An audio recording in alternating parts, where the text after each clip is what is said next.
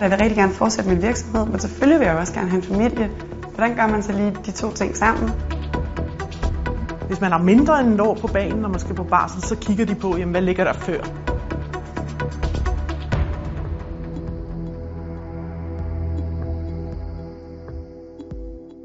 At være selvstændig eller iværksætter kan være forbundet med en ret stor økonomisk usikkerhed. En ting er, hvordan man kommer gennem stiftelsesfasen og årene inden virksomheden er økonomisk sund og stærk. Endnu mere kompliceret kan det være at få en eventuel barsel passet ind. For lad det bare være sagt med det samme. Barsel for selvstændige er langhåret. Hvis man har brug for at få klar besked om, hvordan man er stillet, er der ingen hjælp at hente hos myndighederne. De vil nemlig først tage stilling til, om du har krav på barselsdagpenge den dag, du går på barsel.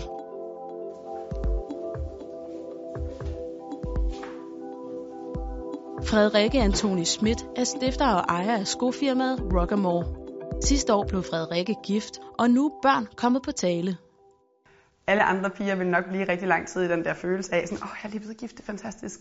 Men for mig, der startede det bare en helt ny dialog, en helt ny, det åbnede en helt ny verden af dilemmaer, som jeg ikke havde tænkt over før. Frederikkes virksomhed er stadig ny og relativt lille, og det kan derfor være svært for hende at gennemskue, hvordan en eventuel barsel vil kunne lade sig gøre. Jeg vil rigtig gerne være iværksætter, jeg vil rigtig gerne fortsætte min virksomhed, men selvfølgelig vil jeg også gerne have en familie. Hvordan gør man så lige de to ting sammen? Det ved, det ved jeg ikke, hvordan man gør. Og jeg har ikke fundet nogen, der har givet mig et svar på det endnu. Hvis man er selvstændig og er den, der løber med virksomheden, den, der bager virksomheden, den, der har ansvaret for virksomheden, så kan man jo ikke bare gå væk i et år. Hvad sker der så med virksomheden? Så har du bygget helt vildt meget op, og så overlader du det til nogen, som selvfølgelig er dygtige, og, og nogle mennesker, du har valgt at arbejde med. Men det er jo ikke dem, der har bygget virksomheden. Det er jo ikke deres virksomhed. Så det vil jo ikke give det samme resultat. Jeg ved ikke, hvordan man går på barsel. Jeg ved ikke, hvordan man vælger en baby over den anden baby.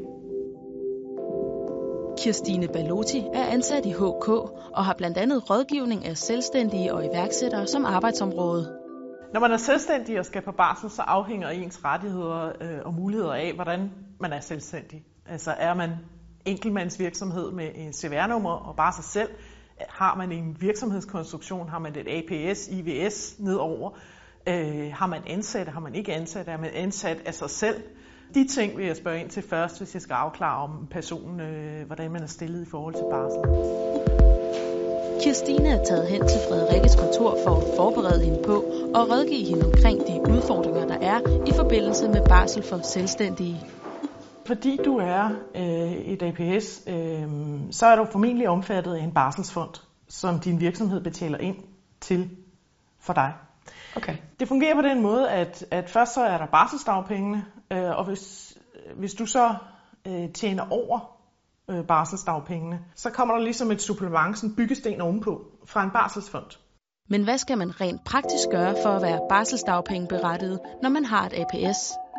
Hvis man som selvstændig har valgt at have en selskabskonstruktion, for eksempel et IVS eller et APS, og, og ligesom har ansat sig selv i firmaet, jamen så bliver man i forhold til barsel betragtet som lønmodtager. Så der skal man jo lave en kontrakt med firmaet. Man laver en kontrakt med sig selv, hvor der står, jamen, hvordan er jeg stillet i forhold til barsel? Hvad for en løn får jeg i hvilken periode under barsel? Og så er det de sidste tre måneder pt, at de kigger på, jamen, hvad har din løn været som lønmodtager? Og så bliver din sats beregnet ud fra det. Og rent praktisk sker der så det, at når du går på barsel, jamen, så søger dit firma refusion for udgifterne til den løn, du får. Og det, de kan søge, det er øh, refusion af barselsdagpengene, altså de der famøse øh, omkring 18.000 før skat. Hvis du tjener mere end det, så kan de søge om at få en ekstra refusion oveni fra den barselsfond, virksomheden nu er omfattet af. Det kan måske lyde enkelt nok, men spørgsmålet om barselsdagpenge kan rejse flere spørgsmål og bekymringer, når man er selvstændig. Hvis man er selvstændig og er den, der har alt ansvar, eller den, der i hvert fald er den, den mest ledende position i en virksomhed, mm. hvordan kommer man så på barsel? Hvordan, hvordan gør man begge dele på én gang? Det kommer an på, hvad for en virksomhed du har. Der er nogle virksomheder, hvor man måske kan arbejde lidt forud, have forberedt nogle ting for sine største kunder, og så holder man en lidt kortere øh, barsel, øh, og så starter man op igen på halv tid. Det er sådan, at som selvstændig, der kan man få 50% barselsdagpenge. Øh, men, men der er kun de to satser, så når du genoptager arbejdet to timer, så ryger du på halve barselsdagpenge. Samme regler gælder, hvis man har en enkeltmandsvirksomhed. Når man søger om barselsdagpenge som, som selvstændig enkeltmandsvirksomhed, så bliver man bedt om at oplyse, hvor mange timer man arbejder øh, om ugen. Og det er på baggrund af det, man, man melder ind der, at man beregner, hvornår har du genoptaget arbejdet over 50 procent. Det vil sige, melder jeg ind, jeg har arbejdet 60 timer om ugen eller 50 timer om ugen, og så begynder jeg at arbejde 25 timer, jamen så er jeg, når jeg arbejder 26 timer, så mister jeg resten af, af barselsdagpengene. Har du en enkeltmandsvirksomhed, afhænger størrelsen af barselsdagpenge af dit overskud i virksomheden. Så hvis man er enkeltmandsvirksomhed med CVR-nummer, især hvis man er helt nystartet, så skal man tænke på, jamen hvad er det for et overskud, jeg har i min virksomhed. Fordi det er det, man vil blive beregnet barselsdagpenge af. Hvis man har mindre end et år på banen, når man skal på barsel, så kigger de på, jamen, hvad ligger der før? Var du lønmodtager der, så tæller det med. Men ellers så er det dit overskud i virksomheden, som de beregner din barselsdagpenge på. Så derfor skal man tænke sig lidt om, når man laver sit øh, regnskab. Er det her og nu, jeg skal trække alle de her udgifter fra, fordi det kommer til at give et mindre overskud i min virksomhed. Og det er overskud, jeg bliver beregnet en sats af på barselsdagpenge. Øhm, så det skal man lige have, have med i baghovedet. Jeg synes, det giver en ro at vide, at, at der er barselsdagpenge. Men jeg synes, det er svært at forholde sig til, at det er så firkantet. At man ikke på nogen måde kan få lov at træde langsomt tilbage ind i sin egen virksomhed, eller at man kan have styr på, hvad der foregår i virksomheden, mens man er på barsel, ved at møde ind et par timer om ugen. Nyopstartede enkeltmandsvirksomheder har jo sjældent et særligt stort overskud, og det kan give problemer i forhold til barsel. Men der er et trick, hvis man står i den situation. Når man er selvstændig enkeltmandsvirksomhed, så er der også øh, en god ting i den øh, sygeforsikring, man kan tegne som selvstændig via det offentlige.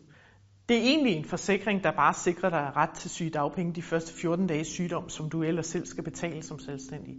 Men der ligger i den forsikring samtidig, at øh, hvis man har tegnet den, så er man sikret mindst to tredjedele barselsdagpenge, uanset om man så ikke har det overskud, der egentlig skulle til for at, at give den sats. Det vil sige, at man helt nystartet og samtidig overvejer at få børn, så vil jeg altid anbefale, at man tegner den, fordi så har man i hvert fald to tredjedele barselsdagpenge, hvis man bliver hurtigt gravid, og man har en meget nystartet virksomhed, der simpelthen ikke genererer nok overskud endnu. Man kan sige, at hvis man er syg bare en uge om året, så har den tjent sig hjem i, i præmie, så, så øh, det kan være en god idé under alle omstændigheder.